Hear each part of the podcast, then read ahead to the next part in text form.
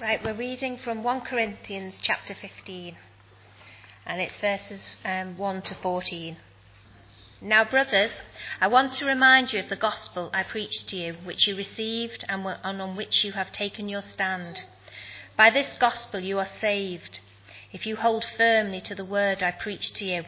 Otherwise, you have believed in vain. For what I received, I passed on to you as of first importance that Christ died for our sins according to the Scriptures, that he was buried, that he was raised on the third day according to the Scriptures, and that he appeared to Peter and then to the twelve. After that, he appeared to more than 500 of the brothers at the same time, most of whom are still living, though some have fallen asleep. Then he appeared to James, then to all the apostles, and last of all, he appeared to me also, as to one abnormally born. For I am the least of the apostles, and do not even deserve to be called an apostle, because I persecuted the church of God. But by the grace of God I am what I am, and his grace to me was not without effect. No, I worked harder than all of them, yet not I, but the grace of God that was with me. Whether then it was I or they, this is what we preach, and this is what you believed. But if it is preached that Christ has been raised from the dead, how can some of you say that there is no resurrection of the dead? If there's no resurrection of the dead, then not even Christ has been raised. And if Christ has not been raised, our preaching is useless, and so is your faith. So today is the second last in our series on the armour of God, and our topic today is the helmet of salvation. We looked at the shield of faith last week, and today it's the helmet of salvation. And this is a verse from Ephesians chapter 6. It says, Take the helmet of salvation and the sword of the Spirit, which is the Word of God. Okay, so we're looking at helmet of salvation today, and we'll do sword of the Spirit, which is the Word of God, and then uh, praying all things next week all together. So, helmet of salvation. Reading through some of their commentators this week, you get a lot of different ideas about uh, the kind of type and style of the helmet. Um, that there, there would have been. So some of them go for this one, which is like side flaps for, to protect your Bradley Wiggins sideburns, uh, a nice comb on top that I assume made you look important or uh, kept your wife happy because you dusted the ceiling as you walked around the house. And this kind of bar across the front uh, was to deflect blows. They'd like it deform if you got hit in the head, so you weren't just taking it straight on your skull. Um, some would say you have that kind of helmet. Others said that you might have a face visor on the front that you could like lift down and flat back up uh, with eye holes in. If it didn't have those, you'd be dead. Um, other options there were, some people said it was just like a, a leather cap that you'd put on and attach, that you would then put your kind of solid helmet over the top. Uh, another option was a leather cap that basically had metal plates riveted to it. Um, but basically, what they all agreed on, and what we can agree on, is that a helmet is to protect your head. I don't know what type that he was referring to because he doesn't say. But helmets are there to protect your head. If you ever ride a bike, you should wear a helmet because it'll protect your head if you're ever to fall off. I think it's quite important, isn't it? So the armour of God covers the two most vital parts of the body in battle. It covers your head and it covers your heart with the breastplate of righteousness. If you're in battle, the last two things you want taken from you are your heart. If, it, if somebody takes that, you're dead. If somebody takes your head, you might run around the farmyard for two minutes, but then you'll be dead. So you need both of them um, to fight, and as Christians, we need both of them to live a Christian life. And I think it's important that we realise that in our head, we do certain things that we don't do in the rest of our body. So our hands pick things up, but in our head, we think, most of us, we remember, some of us, we consider things, and we decide on things, and we use our head to do that. And Christianity, it's not a faith for people so they can kind of accept it and then they turn their brain off. That's not what Christianity is about at all. We use our brains as Christians. And Christianity differs from all other religions in the whole of the world because in Christianity, we, yeah, it's different in the way that other religions say you live a really good life. Go and live the best life you can, gather it all up, and present that to God. And if it's good enough, He'll accept you. Christianity flips that on its head and it says, Jesus lives the perfect life. He gathers all that up and he offers it to God on your behalf if you accept it. So that's quite a difference. So, I used this analogy a couple of weeks ago, and I thought I'd add pictures to my analogy and use it again this week, because um, you may have forgotten. And I think that the armour of God is a bit like an Airfix kit. It's the kind of the model, the wrapped up box model of Christian discipleship that you get. And I thought some of you may not know what an Airfix kit is because you might have had a deprived childhood. This isn't one I've made, but it is one I wish I'd made it this well when I was about eight. So you buy, or somebody buys for you, the box of the Airfix kit with the Spitfire in. That was always the first one everyone started with because it wasn't a biplane. Uh, they were much harder. So you buy it, and if you just leave it in a box, it's pretty useless because it just sits there, gathers dust, and you don't do anything with it. But out of it, you take the sprue with all the bits and pieces on. You get to know them. You pull them off carefully. You like with a, a sharp knife. You take off the bits that you don't need. You gradually glue it together. And as you're gluing it together, you take a lot of care over the canopy, the bit that going over the pilot. Because if you spilt glue on that, it all kind of went up and crystallised, and it just looked a bit naff. And then you'd paint it, and you'd end up with the finished model after you'd added the transfers. That was always a tricky bit for me. Um, so yeah, but the armour of God is something God gives to all Christians. And He gives it to us. And we have to take hold of it. We have to put it on. We have to get used to it. We have to understand what it is and not leave it in its metaphorical box, gathering dust. It's something we have to use. So today we're looking at this idea of the helmet of salvation, the idea of being saved. And depending on the kind of church background you're in, you might talk about being saved, coming to Christ, all those sort of things. Um, but it's important, I think, as we start off to say what is it that we are saved from? What is it we are saved from? Well, in the Bible, whenever it uses the term saved, it always refers to being saved from sin. And that means, as Christians, we are, um, well, sin, firstly, what is sin is probably a good question to answer.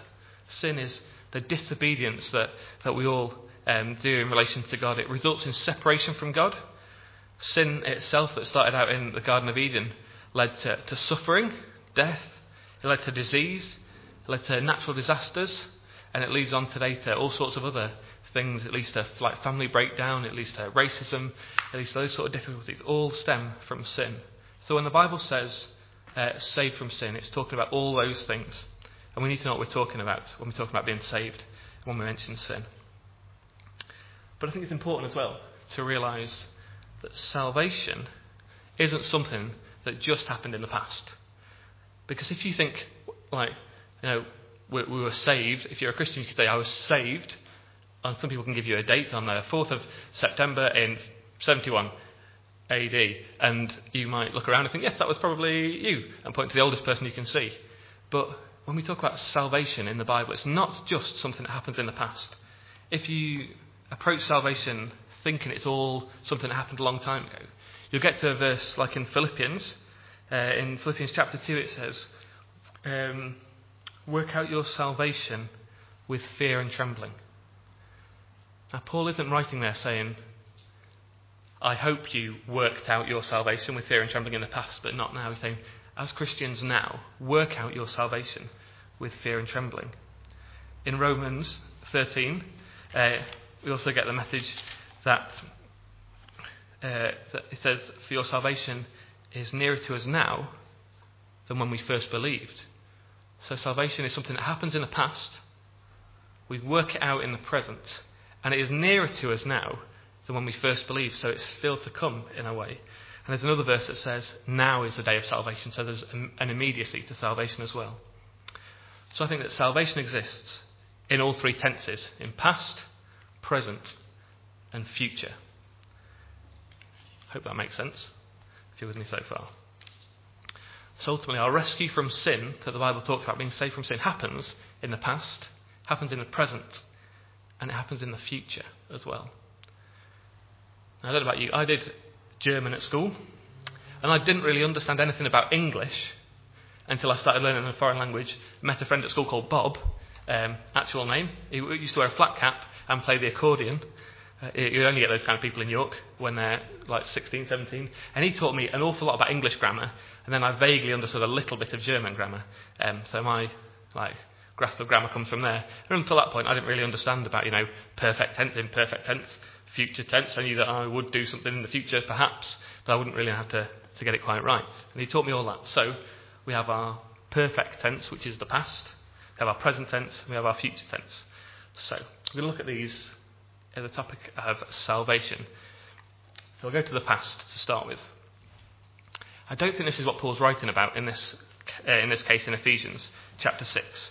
Um, and the reason I don't think Paul's saying we're talking about being saved, like becoming a Christian, being converted. He's not talking about that here in Ephesians chapter 6, and I'll give you my reason for that. He starts off the phrase with the armour of God. He says, Put on the whole armour of God, put on the breastplate of righteousness. No, sorry, put on the belt of truth around your waist, put on the breastplate of righteousness, put on the shoes of the readiness of the gospel of peace, take up the shield of faith and at that point, he's not going to say, oh, yeah, now become a Christian. Because at this point, you wouldn't say that to somebody who's not a Christian. You wouldn't say, take up the shield of faith to somebody who isn't a Christian because they've not got a faith to take up the shield of.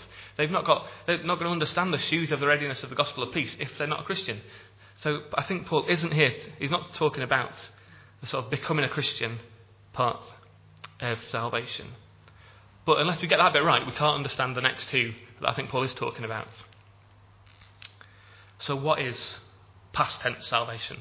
Basically, put it like I think past tense salvation is when somebody gets hold of the gospel in a way that changes their life and they love Jesus because of it.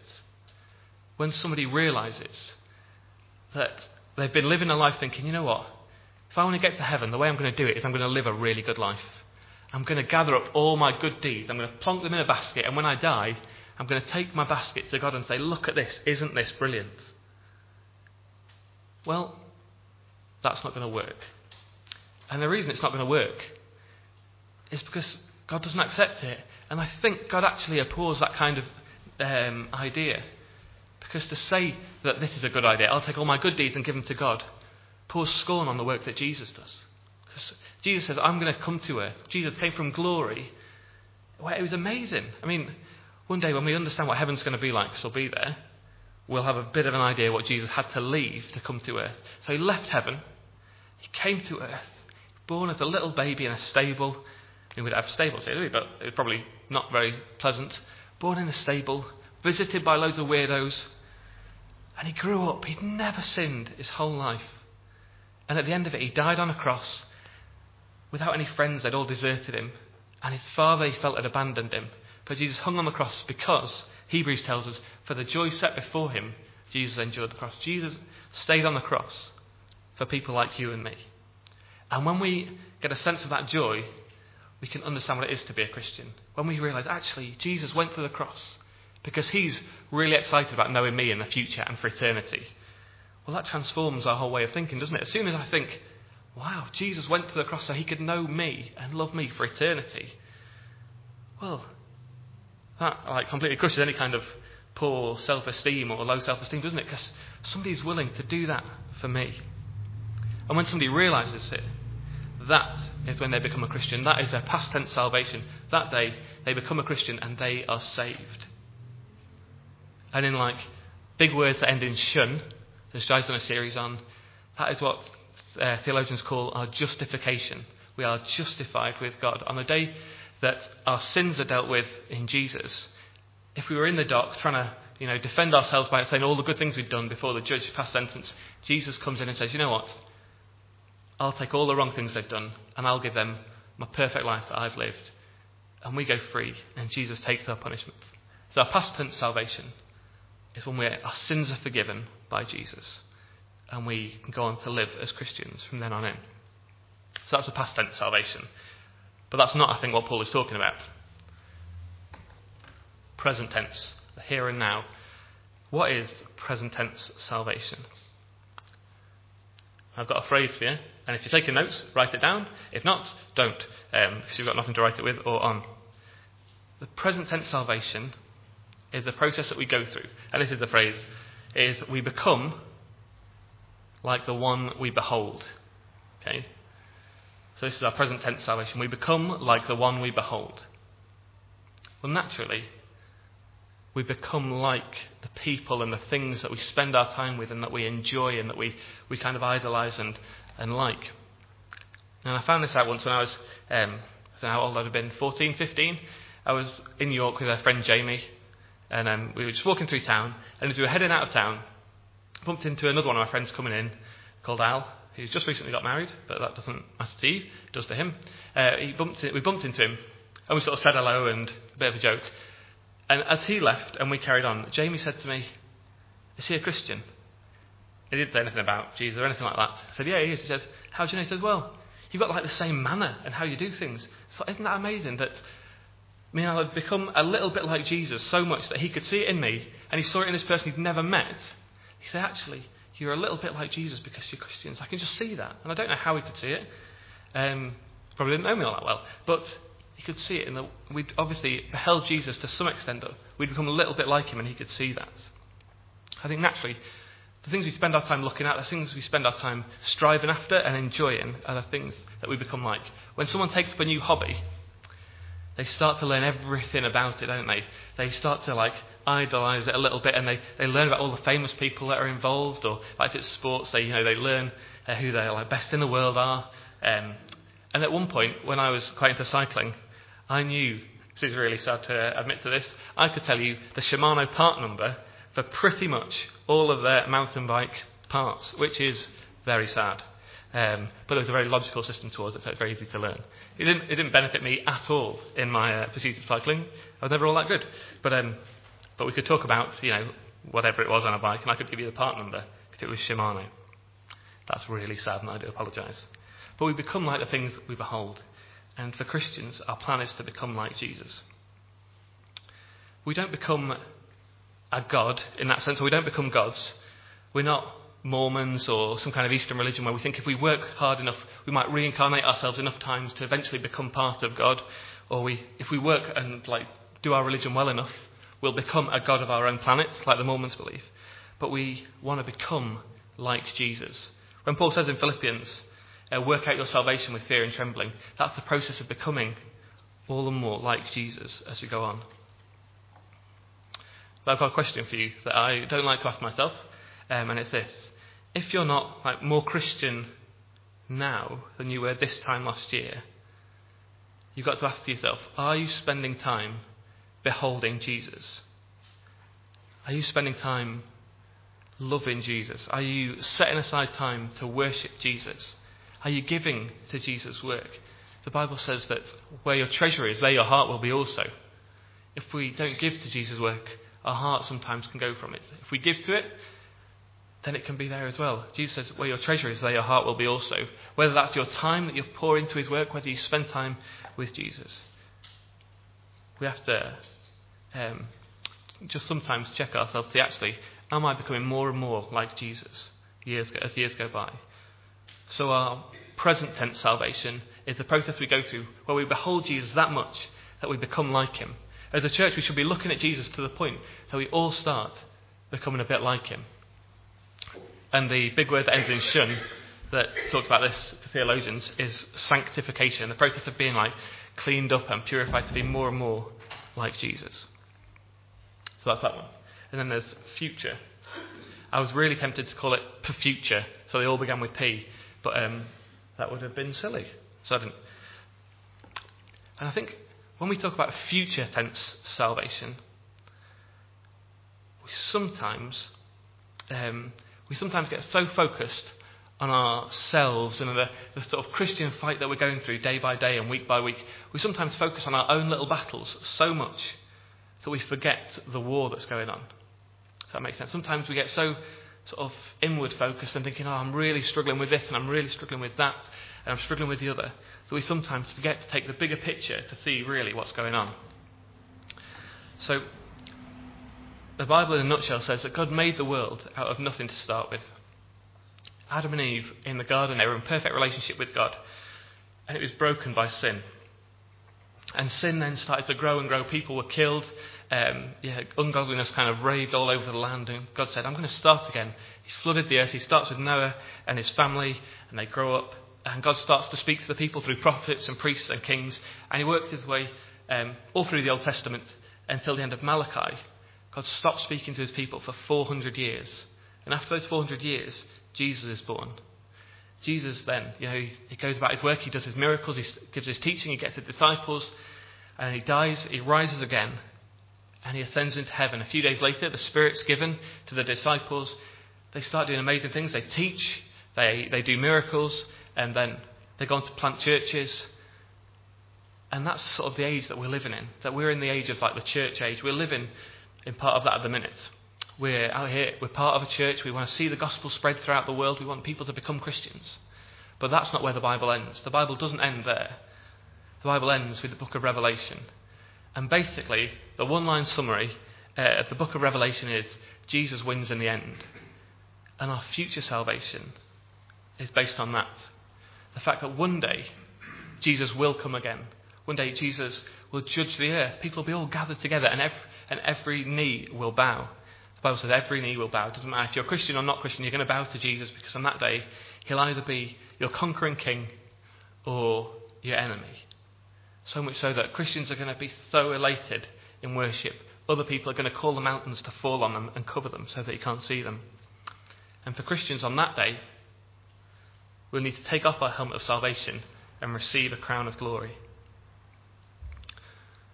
So, our past tense salvation is when we become a Christian. Our present tense is our working out, becoming more and more like Jesus. And our future salvation is when we meet Jesus eventually. And that is called glorification. Um, just to let you know. But then I thought, that's all excellent. But why do we need a helmet? Why it we need a helmet of salvation? And I've got a couple of reasons. And the first one is because we forget those things. And I think that's true. I think we forget that those things are true, that we are saved that Jesus is constantly saving us and helping us to become more like Him, and one day He'll rescue us from sin entirely. And the second is that we have an enemy that we're fighting against. And the enemy is going to attack us. And I think there's three ways that the enemy will attack us. He'll attack us with deceit, doubt, and with discouragement. So I'm hoping that deceit is the next word to come up on the screen. Yes. Preparation for you. So, I think when the devil tries to deceive us, it works in three steps. It goes question God's word, deny God's word, substitute God's word for a lie. Okay, they're the three steps that I think the devil uses. And I have a small case study. If you look in the Garden of Eden, when we see the devil interacting with Eve, first one is question God's word. The devil goes to Eve and says, Did God really say? Now, come on, is your mind working? Did God really say that if you eat the fruit of the tree, you know, that everything will go wrong? Did he? Is that what he really said? And then the devil denied God's word because that's not what he said. You know, that's not right. That's not quite what he meant, is it? And the, the punishment was if you eat the fruit of the tree of knowledge of good and evil, you'll surely die. He says, You'll not surely die. Not at all, no. If you eat of it, you'll be like him. You know, denies God's word and then substitute God's word for a lie. If you eat of it, you will become like God. So, question God's word. Did God really say? Deny God's word. You won't really die. Substitute God's word for a lie. If you do it, you'll be like God. Really tempting the way it works through. But I think those same things happen to us regularly in our lives. And when we, when we come across it, we have to learn to respond to those things with an understanding of the gospel that says, you know, I can, I can have the tools to, to take this temptation and, and deal with it. And if we can deal with it at stage one, that's a lot easier than dealing with it at stage two or three, or giving in to sin altogether. So in stage one, where the devil comes along and he says, Did God really say that you should do this or that you shouldn't do this? We have to learn to respond. We have to know our Bibles to the extent that we can say, you know what, yes, he did. And, um, and it's here. And we can open our Bible and say, yeah, we can, we can encourage ourselves that God did really say what he said. And if we know our Bibles, the devil can't get round us that way. So that's the first one. We have to know our Bibles to the extent that we can say, God did really say that. And God really said that because it's going to benefit me. Because God wouldn't do anything that wouldn't benefit me. But then stage two, if we've gone past that and the devil says, that's not what he meant. No, he didn't mean that whatsoever. We, get to, we have to teach ourselves to respond with, you know, yes, he did. He really did. And if he didn't, if he didn't mean it, why would he let Jesus go through what he went through on the cross? If God didn't really mean what he said, he wouldn't have had to bother with that. But God did mean what he said. God meant what he said, and he said what he meant. And the last one was God's, uh, the devil substituting God's word for a lie. He'll say, no, if you give in to this, you'll benefit from it, you'll enjoy it, you'll love it. But we have to respond with, do you know what? I'll benefit so much more by growing as a Christian and, and resisting the temptation that you want me to give in to. If we have our eyes fixed on the prize that God has for us, being with Him forever, we'll not want to give in to things today that will spoil that. So that's the first one. The devil will try and trick us up with deceit. So he'll try and um, question God's word, deny God's word, and substitute God's word for a lie. Second one is he'll try and use doubt to put us off. I think the devil wants us to question our salvation at all. He wants us to forget that we've got a helmet on to the point that, that we want to take it off and just chuck it away because it's hindering us and it's holding us back. And I think there are a couple of things that we can do when this happens. Firstly, when we start to doubt, when we start to think, is God really there? Does God really love me? Am I really a Christian in the first place? We have to look back and we have to praise God. We have to look back to the cross and say, actually, you know what?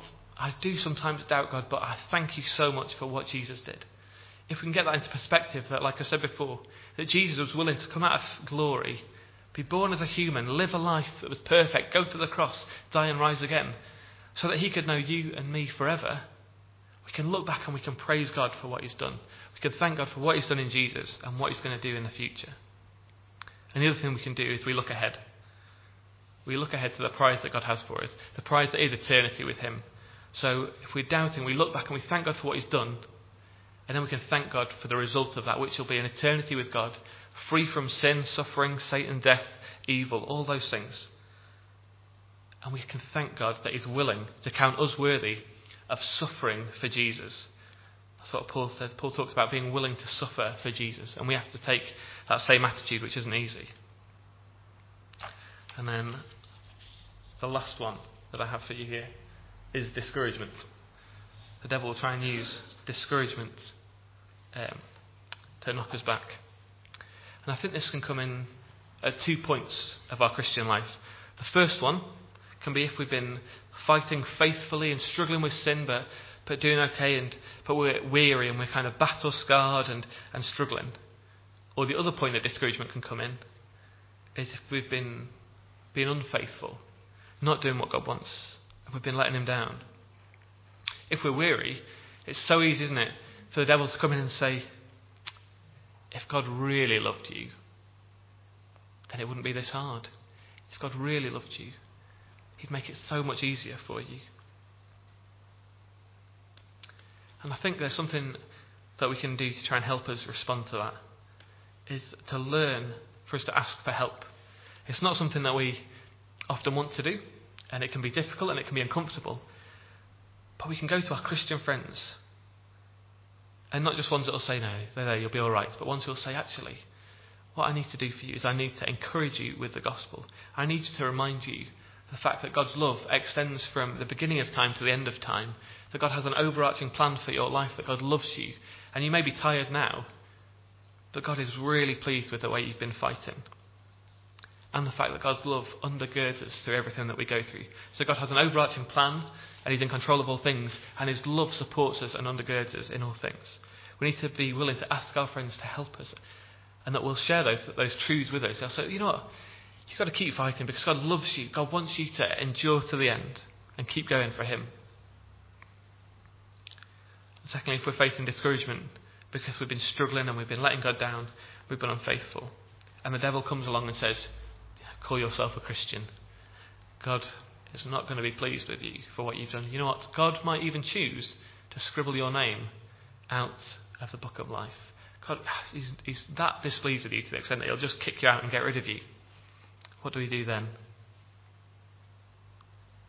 I think the first thing we have to do is we look back and see the grace that God shows us. Remembering that Christianity isn't about putting all our good deeds in a basket and offering them to God as a kind of glorified Christmas present and thinking that we'll do well. But we look back and realise That it's not our basket that matters because we don't even have one, but it's the fact that Jesus lived a perfect life, died a perfect death, and rose again so that we can be accepted by God. When we've been struggling with sin and we've been letting God down, we look back and we thank Jesus for everything he's done. And when we do that, we can be reinvigorated as Christians to go on and say, you know what? Now, through the strength and support that God will give me through Christ and through His Spirit, I'm going to go on and overcome some of these difficulties that I'm facing. Not that we'll ever make it perfect in this life, but in the future, when we meet Jesus, we will. So I want to give you this challenge to finish. You need to put on your helmet of salvation. If you're not a Christian, I'd urge you to get your past tense salvation all sorted. Get to know Jesus. Understand the gospel and love Jesus for what he's done. Secondly, behold Jesus to the extent that you become like him. And thirdly, keep your eyes fixed on the prize of being in glory with him forever, because that will keep us focused on what he's done for us. So I'll pray and then we'll finish with a final song, and then Ian can give us some notices. So let's pray. Father, we thank you for the blessings of your word. Father, we thank you for all the good things that you give to us. And Father, we thank you most of all for the Lord Jesus. Father, we thank you that he is the perfect person. Father, we thank you that he is uh, the absolute truth. And Father, we thank you that Jesus was willing to come from glory, to live on this earth, to suffer in ways unimaginable to us on the cross, to lose all his friends while he was there. Father, help us to understand that Jesus did that because he loves each and every one of us. So much so that he wants to spend the whole of eternity with us. Father, we thank you that, that that is how much Jesus loves us, that we are that special to him, that he would do that for us. And Father, I pray that you would help us to behold Jesus, to spend time worshipping him, to spend time reading your word and understanding it, that we would become like him. And Father, help us to look forward to the day when you will come again, that you will judge the earth and everything will be wrapped up. Sin will be dealt with finally, and we'll be with you forever. Amen.